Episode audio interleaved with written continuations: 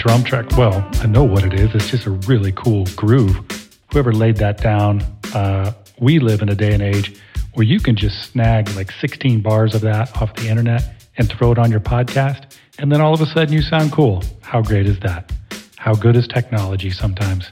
So I like that. Uh, hey, and I'm thankful that you were with us back here on the Jonathan underscore Foster podcast. How great was it that my parents gave me that middle name? Certainly comes in handy when you go to make a podcast and you need a unique name. Uh, this is episode number 10 of season four. I know it's going to be sad because it's the last episode of the season. I didn't set out to do this, but it just turns out that all the seasons have had 10 episodes. So this is a good time to start. Uh, we're going to, excuse me, to stop. And we're going to stop on a good one because we're talking to my friend, Mark Karris, who is a best selling author. He's known pretty well for The Divine Echoes and also a book called The Religious Refugees that I really like. And I know a lot of people in my circle have read. So I'm grateful to have him uh, on with me today. I got to know Mark a little bit last year through a mutual friend, our friend Latia, and it's just it's been fun to stay in touch. And the publisher that I'm working with now has published some of Mark's work, so we got that going for us. Plus, he's a pretty interesting guy. He's a counselor and a teacher and an author. And recently, I discovered he was a musician. And he's got some new music out there. So, we're going to throw some of that music in at the end of the show.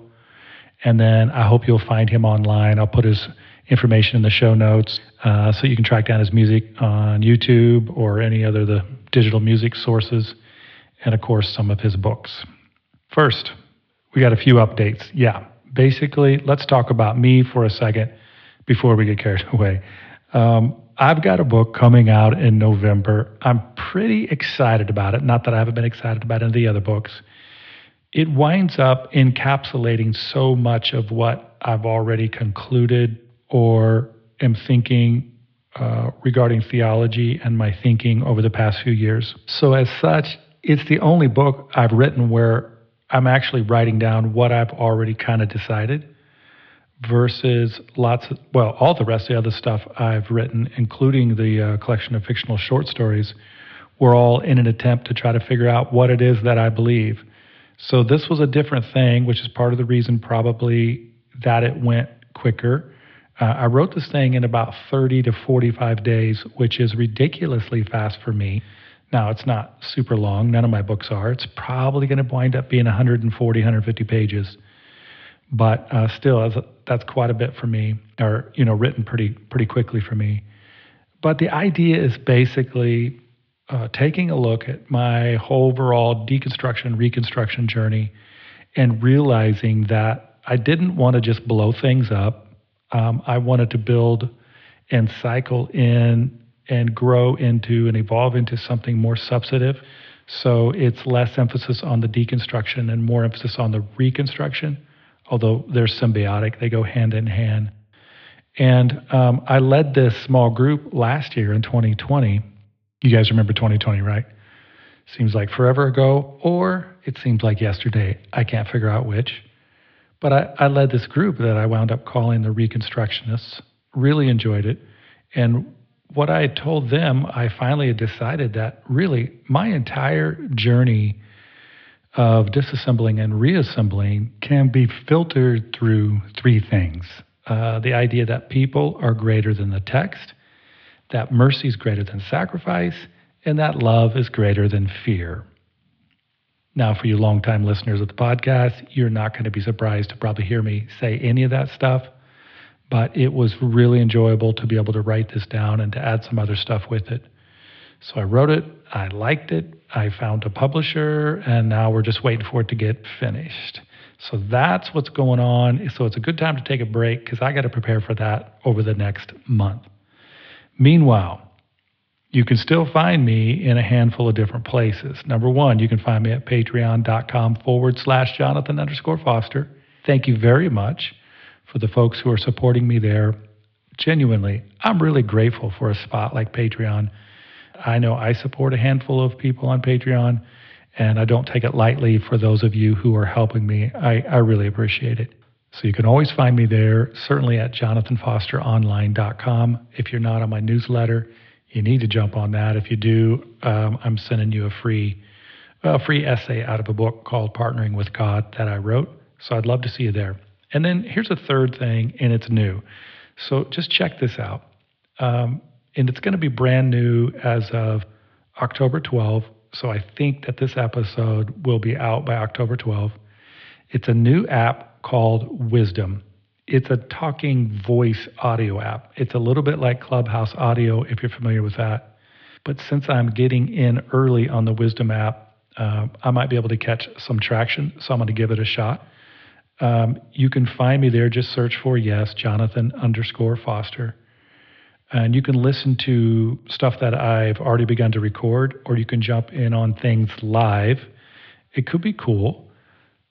And look, if it doesn't work, um, if it just turns out to be yet another algorithmic mediated tribalistic, you know, thing, then I won't stick with it. But I'm going to give it a shot through 2022. I'll record some stuff and then I'll show up live to talk about some things. Right now, I think I'm going to be showing up on Tuesdays and Wednesdays.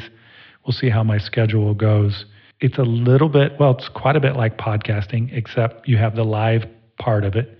And so you could jump on there, interact with me. And also, there's just way less production, uh, which I kind of like that because, as you know, um, or as you may not know, I wind up spending way too much time on the music part of the podcast, which usually is fun, but other times it's like, seriously, how many hours am I going to mess with a reverb on the snare? You know, so it gets out of control sometimes. So maybe the Wisdom app will be a way for me to get straight to the quote unquote wisdom and uh, not mess with some of that other production uh, so much.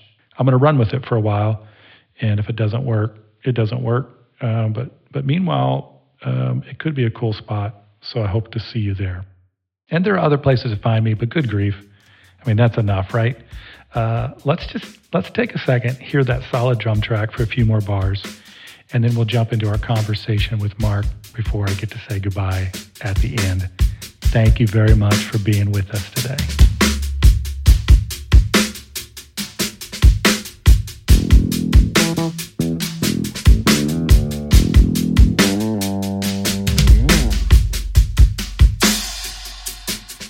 Welcome, uh, my friend Mark Karris, with us tonight. Mark's a best-selling author.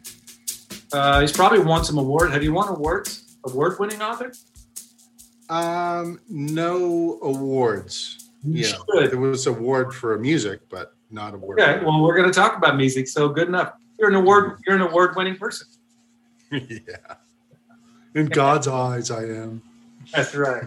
so true. Um, and Mark and I just got to know each other a little bit last year, and we've been able to keep the friendship going. And I really appreciate religious refugees and I know a lot of people in our circles um, that book's influenced them. And um, I wind up, I think, referencing it a time or two in some of my writing. So uh, that's cool. Thanks for doing that. And then most recently, I found out that Mark is a musician. And so he's got some music that's coming out. Or wait, is, is the is the first one already out? Um, well, this newer stuff it'll be out. I am assuming by the time it gets to your listeners. Yeah, yeah, the new stuff is starting to come out, and I, have had a chance to listen to some of it. I invited Mark to come on because this season of the podcast we're talking about story.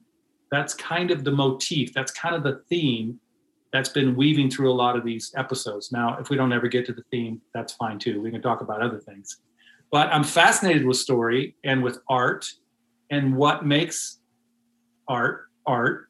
And here you are at the intersection of music, psychology, writing, you know, a little bit of theology, a little bit of ecclesiology, all these things.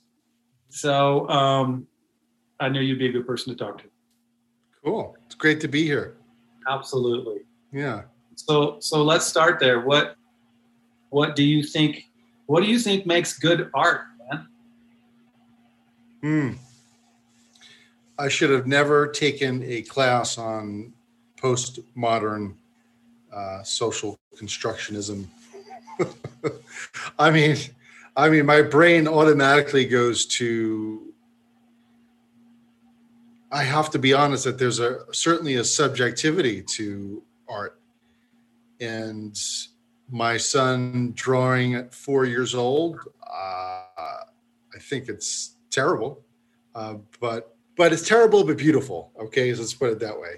But uh, yeah, there's certain uh, subjectivity. I, I remember some famous artist, you know, like incorporating feces in his work, and it was a, you know, a big thing, and people were angry, and the the big some artists were like, "This is nonsense. This is you know, bullshit." Oh, what an interesting word to use.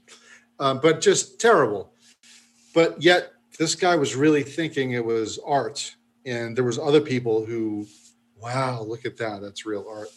So I think there's a subjectivity to it, and it really is hard to define, but it is something that comes out of the human soul and the road toward creativity and wanting to express themselves that somehow becomes appealing to some uh, some individuals. Mm-hmm. How does psychology connect with music? Connect with art and story for you? How has this developed and unfolded over the years? Yeah, I think it, it's all connected. Anthropology, psychology, narratology, everythingology. It's all in there. Theology we are, or I should say, we have become, we have evolved to be meaning making creatures, and story is so intrinsic to who we are. And especially as our, you know, the human species evolved into these, become these tribal creatures where, you know, the writing on caves, you know, the writing on caves to, you know, watching Netflix and everything in between just these communities that I mean, it's just in our DNA. We're just storied creatures. It is the lack of story sometimes, the disintegration that actually creates um, some aspects of anxiety and depression. And so, I mean, it's definitely linked, and each one carries its own. You know, you go down each road, it could be pretty interesting to go down. But it's just a fascinating thing. We we would die without story. It is the cohesion, it's the glue that brings communities together. It inspires, it evokes, it challenges, it discusses. It you know every word you can put there. It's just so powerful. As far as going back and forth between music, psychology, writing, um, how is it mm-hmm. you're doing all these things you know um, yeah yeah. some people are just going to pick one thing and i wonder if one area seems to fire up your brain more than the other and are you dialing into that longer or is it are you just enjoying going back and forth? Yeah i think it's so integrated into who i am and the work that i do. I mean even as a therapist you know story is so important but then it's it gets into a fascinating conversation around I don't care so I care about your content, but I care about the story that your nervous system is telling. Because it's a totally it can be a totally different story. Like Jesus loves me, this I know for the Bible tells me so we can know that in our head, but in our nervous system, you know, we could sing a different tune, you know, Jesus loves them but not me because I am so dirty. You know, there can be this split, and we know from a neuroscience perspective, there is a difference between sort of the prefrontal cortex and the subcortical nervous system. And that's where trauma is going to reside. And so I'm listening for story there. And one of the songs that's going to come out uh, in maybe in the next week or so, yeah, I wanted to capture story and meaning and think about my own life as someone who's been deconstructing and a religious refugee and been called a heretic and the story that people have told about myself and this villain and the character in the story that's created so much hurt and pain for me. And then also thinking about my community and the stories that they also have been deeply affected by. And so so I'm actually thinking about that as I'm, I'm writing. And so, as a therapist, and whether thinking theology, it's always story. Um, I, I, the days of merely focusing on propositions for simple knowledge sake is probably pretty past for me. Um, somehow it has to affect story, especially the relational story that we're embedded in in this relational, wonderful beautiful chaosmos in which we live. So yeah, it's so integrated, all of it. Mm-hmm. I love that. It is so true. When you're talking about, you know, a person can say one thing, but you're listening for the story, you're listening for the music and the the bigger art that's playing out. And and in some ways, that is the story of, um, not to speak for you, but certainly for me, the the religious institutionalized system I grew up in. They said one thing, but I kept hearing all these different vibrations that were antithetical to the things that they were saying. And I never really quite figured it out, um, probably until the last five, six, seven years. So it took me a long time.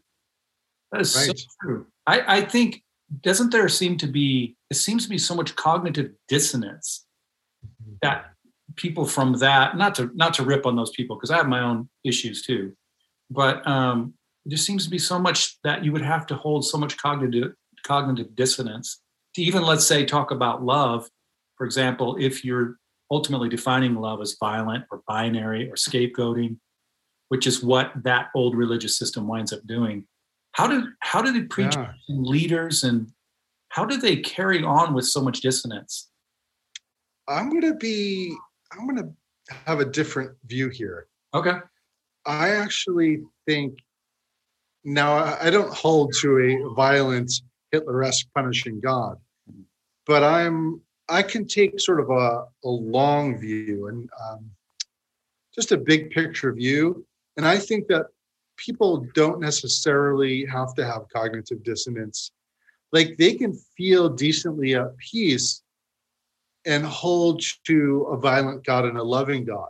Mm-hmm and I know it's hard for people, some people to understand because now in our minds we're thinking uh, it created so much cognitive dissonance for me. But I just, as I even think about the biblical authors, I don't think even for them, they were able to hold this interesting space where maybe they can talk about love and God was violent. Like, you know, that uh, sort of dichotomy between Moses saying that uh, God is a man of war in the the King James version uh, in uh, Exodus, and then you know the First John, God is love. But some of them I think could actually hold both as true and not feel cognitive dissonance.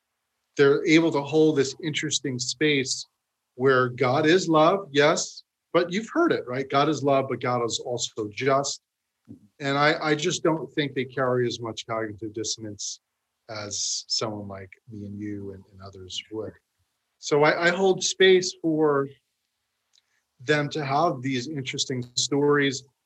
And it, it, it does invite compassion for me because I, I like that makes sense.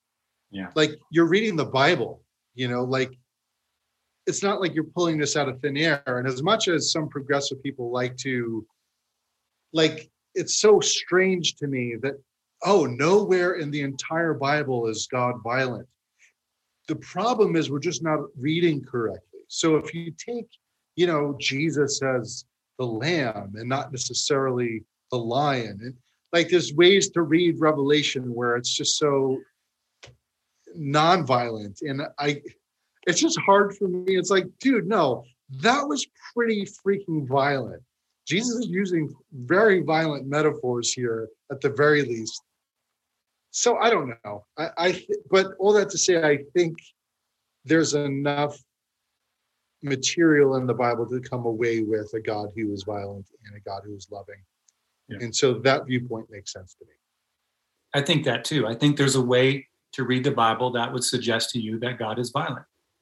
I just don't think it's the healthiest way to read it. That's just my opinion. And once you do start to deconstruct certain things and kind of reapproach it, you see how um, love is way more interesting. Love is a better story. It's more complex. It's more nuanced. You know, it's more challenging. But but I, I hear what you're saying too. You're saying some people just haven't they haven't um, re- disassembled and reassembled it enough, and so they don't really have a con- certainly a conscious understanding of cognitive dissonance, just the way they've always lived. Yeah, and hey, brother, I have the peace and you know love of Jesus in me, and yes, you're going to hell, and and they could literally weep. Right. I've, I've encountered it. It's just such a deep, passionate love for God, Yeah. and they don't have a dissonance there. It just sort of makes sense to them. And so I'm very, I'm very sensitive to be the colonial other who, no, you have to have cognitive dissonance and read it the way that I am.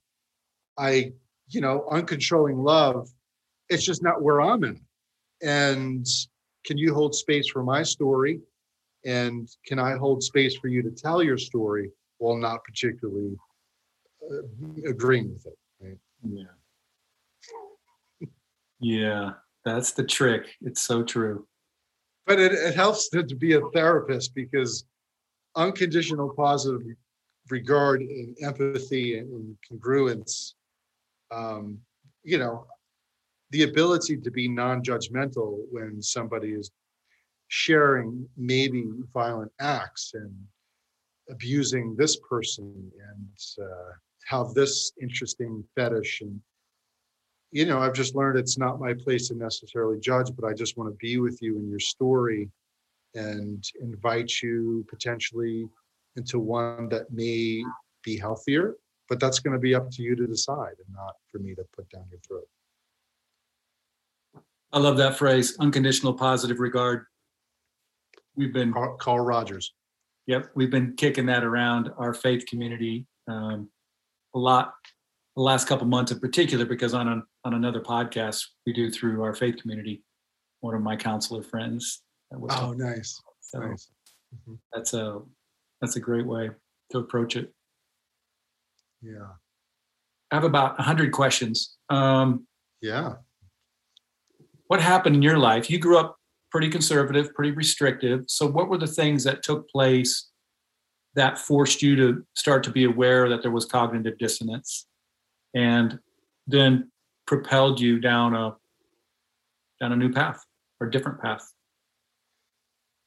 oh man it's tough there's been so many paths but my story you know was not always embedded in a conservative uh, christian setting. So there's the story of me being the you know um, someone who grew up with drugs and violence and uh, all that stuff and mental illness. You know that was a story. That's what i grew up in. I my story was i could not think of a story past 18 like my it was so dark and abysmal and hopeless i didn't even know what could be. I just thought it would probably you know i mean i would cut myself i was suicidal. You know it, i yeah it, it was just uh there was a dark story embedded in my soul that was so shame infested i did not think very highly of myself. And but that's where the story of jesus comes in then you know it, to fast forward there at the age of 21 meeting jesus and uh i i do consider myself uh, a very inquisitive deconstructionist and I've tried to deconstruct my my story of uh, uh, my um, born again story. It's it's hard to do in a purely secular naturalistic framework. In other words, with it like being in an abusive family and very difficult and you know and poor and all that stuff. And becoming a Christian, I, I, was in a field all by myself, and I was crying, and I, you know, I said, uh, "Jesus, I'm sick and tired of being sick and tired," and that was the last line. Like that was like the BC moment, and I just after that I was so just overwhelmed with a love that I cannot deconstruct. Like there was no fog machine, there was no the bees were not praying and speaking in tongues because my twin brother was in the Pentecostal church, and you know, I went a few times, and it was just me in a field, and I just that was like the moment, and after that, my life was never the same. It I, I can't explain it. Just a love that I never felt before. I mean, weeks after, just just weeping still, and it wasn't. I've never cried because I was filled with that kind of love before. Like it was so freaking transcendent.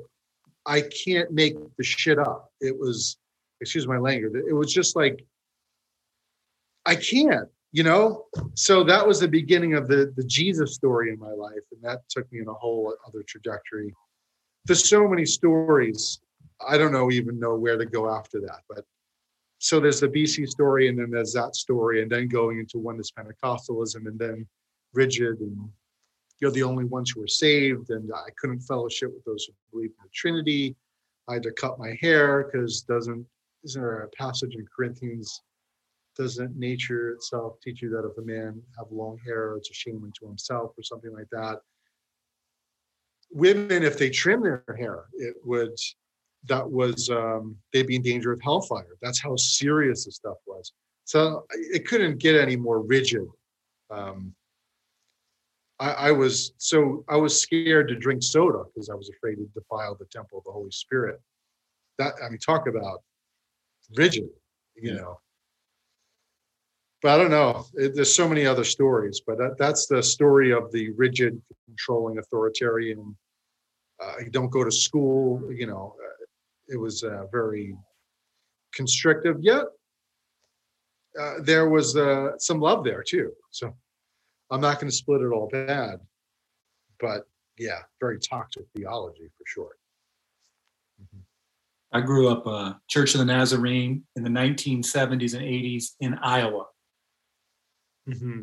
So uh, I thought I had it bad, but we we could still drink Craigmont Cola. Oh wow! Yeah. so not- you liberals, man. Shoot. right defiling uh, the temple of the Holy Spirit like that. Exactly. But we could not play cards or bowl or roller skate or dance or yeah yeah a lot into stuff. But i want to comment on thank you for saying and i think it's so true there was also love there. There was a lot of legalism and um, but there was also a lot of love and i and a lot of good stuff a lot of good stuff to build upon. And i'm thankful for that. And i've often thought i don't know if this is true um, and I don't even know how you would measure this anyhow. But it seems like for me, it probably was a better and a healthier path to go from solid construct to the more abstract love as love carried me through these things and things got more complex, less rule driven. Um, I, I, that's probably healthier for me. And one one question we have a lot we have a lot of questions but one question especially in the group that i interact with in particular are the younger parents who have young kids how do we raise up? I'm kind of going a different angle now um, yeah. your your thought um, caused me to think this. So a question is um, how would you respond to that? How do we raise kids with an awareness of what i'm still calling um, an attempt at non nonviolent, non-scapegoating, non-binary love, but also recognize these kids as they grow up, they need solid construct. They're not at age five able to have this abstract thought. So, uh, any mm-hmm. any thoughts of wisdom? Yeah, well, good luck with that. Um, if the Bible is going to be the main sacred text, we we definitely have some interesting work to do. Um, you know, and, you, you know, my I have a Bible. I my four year old, and we have a story Bible. And like we're on, you know, we're reading the the story of Noah, and it's just like, you know, when you think, you know, obviously we so talked about all the time, but it's so violent, and it begets the question of, you know, why, Dada, you know, and you know, what about the babies and the mothers and the pregnant mothers and you know, the granddads. And yep, God killed them all, buddy. Just saved a select few. Why, Dad? Well, God was pretty angry. You know, people were not listening to God. They were being naughty. So that's what happens when you're naughty. So it's it's hard. Thank goodness there's books coming out, that children's books. I know we got the Rachel Held Evans newer kids book, and you know people are coming out with books where you can read with your kid. That's a little bit more inclusive and nonviolent. But it's going to be a difficult journey because they say, well, what about church? Because um, I have people who aren't part of what do you do? Do you put your kid in a setting where they are inundated with these kinds of stories and these narratives that God loves you, but God absolutely hates sin? And a primary tool that God uses to deal with sin is violent physical punishment. Right? That's that's how he rolls, right? So I don't know, uh, Jonathan. I don't know. There's no easy answer here. But I think if we're able to talk to our kids, when, first of all, I think we do have to filter some of the violent stories until they're ready and there's a particular stage of development. But I also think there's a good hermeneutics. And there's something for me beautiful about saying, you know what? These back then in those days, this is how they perceived God, right? This is how they understood God to be the character in the stories that they were living. So when they had a big battle and they got their butts kicked, or let's say there was a big flood and it killed so many people, like they, God was a main character and they were writing a script for God. Some things that God said and did. And, but dad, did God really say that? Well, that's a good question. I don't think that God really, well, how, how do you know, Dada? Because, son, God has to be more loving than me. And I know I would never use violent finish, physical punishment to teach you a lesson. I would never cut off your arm or have someone stone you because you did something I told you not to do. And God, by very definition of love, has to be more loving than me.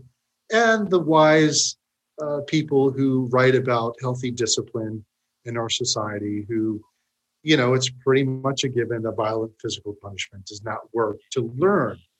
So i think god's all about learning you know? Does that make sense? Oh yeah dad you're right. So that's a good way to understand it's a litmus test. Dad what's a litmus test? Well that's a sign is this god or isn't this god is love at the forefront or if you see god like committing violence and really hurting people Maybe that's the stories the biblical authors were saying because that's all they knew at the time. Oh, Dad, you're so smart. I love you.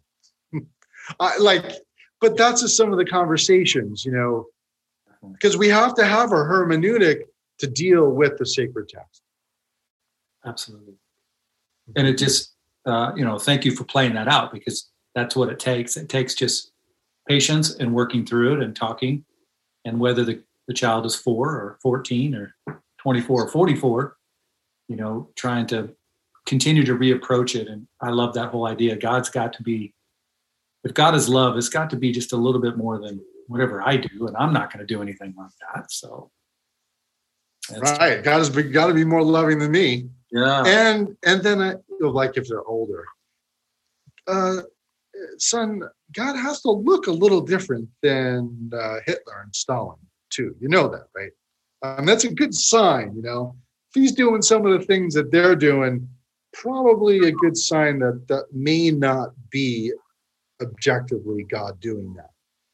But they were tribal, talk about story. That was the story they knew. You know, they were in a tribal culture full of communities who had their tribal gods. That's just how the gods rolled. Mm-hmm. Yep. And you started by saying, well, if if this is the sacred text, you know, we have some we have a lot of work to do, basically. And I do think the Bible is a sacred text, but I also think there's lots of other sacred texts. And uh, by the way, one way we get those is through art and through music. And there's a lot of really sacred, beautiful stuff that happens. Mm. So um, I know who, you know, when I listen to your music, who you who I thought you sounded like and who you reminded me of. But um, yeah, who's influenced you musically Hmm. over the years, either lyrically or actual, you know, music notes? Yeah. Well, I would, before I became a Christian, I was in a progressive metal hardcore band. And uh, so at 16 to the age of 21, you know, did some, a lot of playing in the tri state area, opened up for national acts. But I would say that influenced me pretty heavily. Um, so heavy guitar, uh, guitar virtuosos, um, like Steve Vai and Joe Satriani, uh, Richie Kotzen, all these like shredders, so deeply influenced me.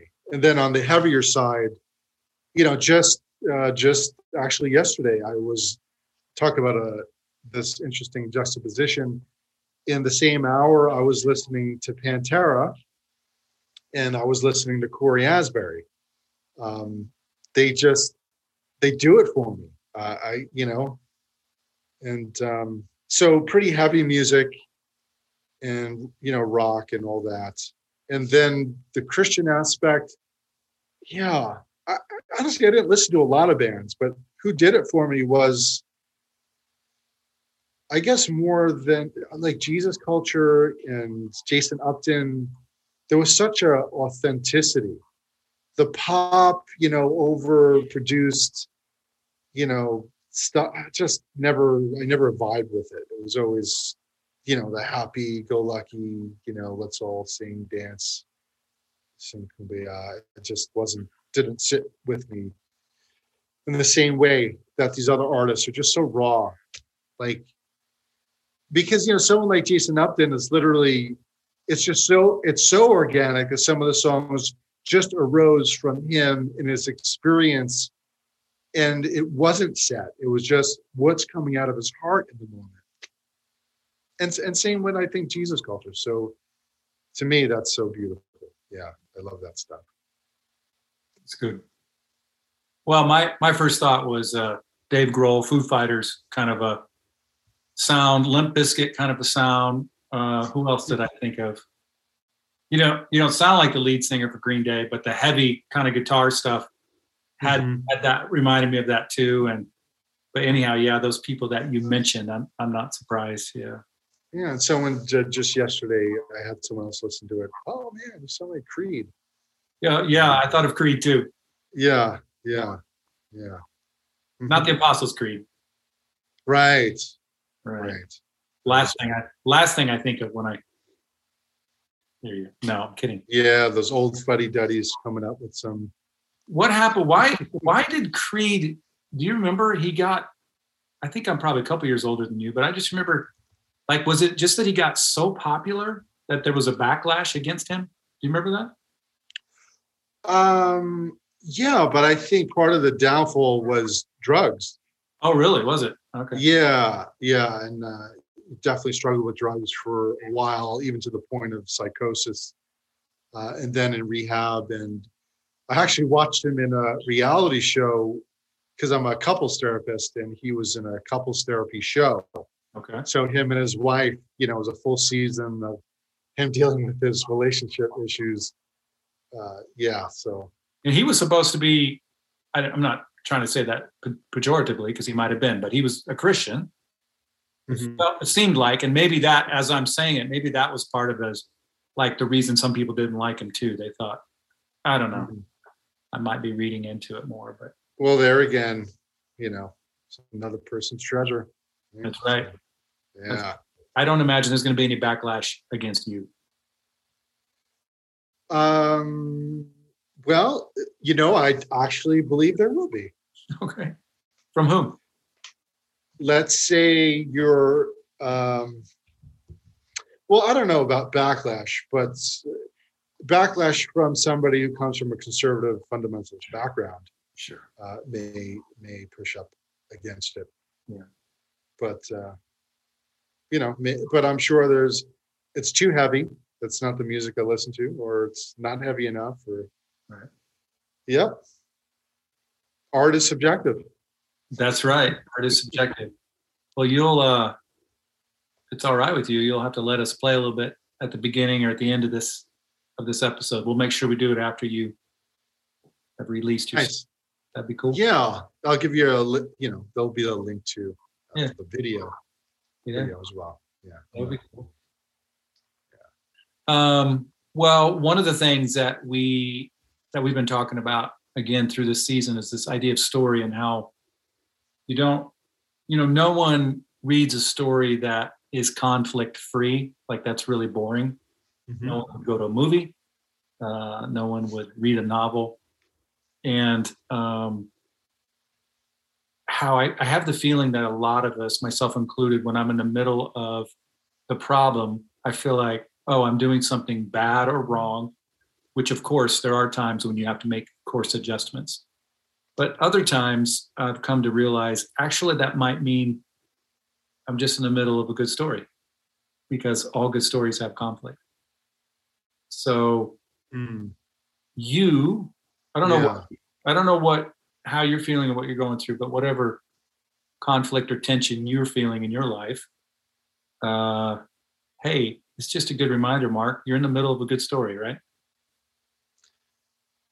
Yeah, I mean, the therapist in me though, when I heard you say that, Yeah.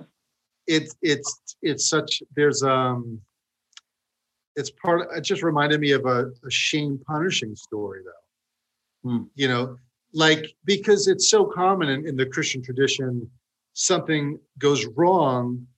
Well, I must have sinned, or I, I must have done something bad, or God's mad at me you know it's so easy to go there i think and it's so hard to get away from it's so hard to enter into a different story so it just reminded me of that um, and it just a lot of people do suffer with that kind of story Yeah, thank you for saying that. Right. So to be clear, that's not what I'm saying. I'm saying, right, we live in a world where bad stuff happens and it's challenging and it's complex.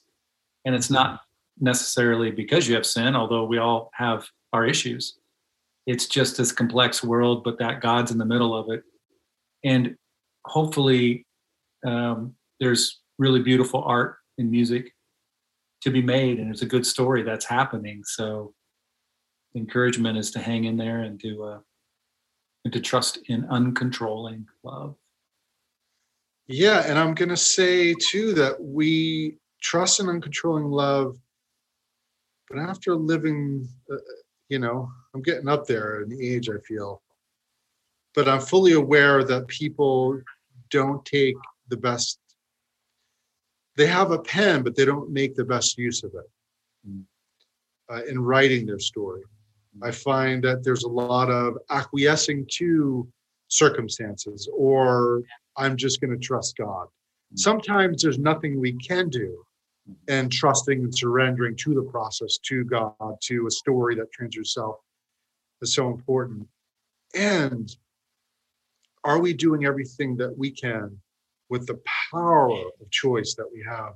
In each moment there's literally something that we can do as the god of each moment who is luring us to a different experience of love and healing and hope and i don't know it because for me let me just own my stories there's times where i haven't made best use of the pen.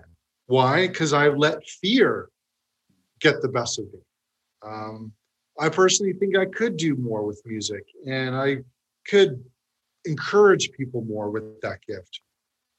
But i think i acquiesce to fear uh, and anxiety and well oh man the, the play in front of people is so anxiety provoking and even though i've done it for years as the worship leader but outside of that I, I man i have dreams sometimes of like dude just play a coffee house you know just get out there and use your gift. And no i'm scared. But I, I do think that fear keeps many of us from entering into the fullness of our stories. And to be conscious of that to really self-reflect on what would it mean in this next moment to do something daring courageous and take a risk. That's uh that's something i'm challenged with and i i'm just so aware of that. Yeah Yeah, and it seems like that's something really that's some really good art right there, just to be a human being who can step into that next moment and and to to live that. It's like a little tiny story inside the bigger story that's playing out every single moment. Yeah. God wants to interact with us. Right. Yeah. And and I know very well, and let me speak for myself too. I was living in a victim story for a long time. I, significant trauma, suffered immensely because of it. And I actually, for a while, I thought the world owed me something. I was a victim that, you know, people should give to me in a way. Uh, I deserve it. I earned it because of what I went through. And I, I learned that that's not the best story to live in. And there was something pretty profound to not give into that story and to experience my own power as someone who's not just the victim, but someone who's powerful and can live in love and can live in love boldly. And with victim, the victim story, there is a narcissistic quality to it. And it's so tiring. It's so um, it's so boring. You know, there's something beautiful in you know thinking about other people and other people's plights and not making it all about you and just finding tremendous joy just to give, just to give, just to give, and to give. Well, that's good. Thanks, man. I know we've been going a while here. We could we could go a long time, but you probably got songs to write and books to write. Stuff Dude, I'm making art with you, man. This is this is our song. This is the song. We're just we're writing, man. That's right. We are. We're making it up as we go. So I really appreciate it, and thanks for what you're doing and for the influence yeah. you have. And I hope I hope you do more of it. Keep it up. Yeah, Jonathan, great being here with you, just chatting, sharing our hearts, and uh, yeah, thanks for all you do and who you are as well. Thanks, man. Okay. All right. Peace. Talk to you later. All right. Take care. All right, that was fun. My thanks to Mark for joining me. Make sure you check out his new song, I'm Not Your Heretic, on YouTube. You can also find him at his website, markgregorykarris.com. That's markgregorykarris.com, where you can learn about his writings and his counseling practice. Meanwhile, I hope to see you, well, at a variety of different places. How cool would it be if you joined me on Patreon? That'd be fun or on social media, like on this new Wisdom app that drops on Tuesday, October 12. It'd be fun to have you there. Like I said, I'm going to hang out there a little bit in 2021, the remainder of the year. We'll see if we can't uh, make something cool happen. Uh, I'll probably take a few weeks off, but we got some fun stuff coming down the pike. I hope to connect with you. Um, never hesitate to reach out to me if you got questions and comments. It's always good to hear from you. So here we go. Let's hear some music. Peace.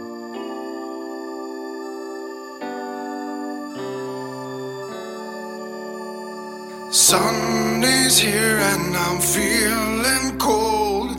Is it me or you? Shame and fear pumping through my veins. Doubt is my best friend. You tell me I'm so deeply loved. Your torment can be Cognitive dissonance is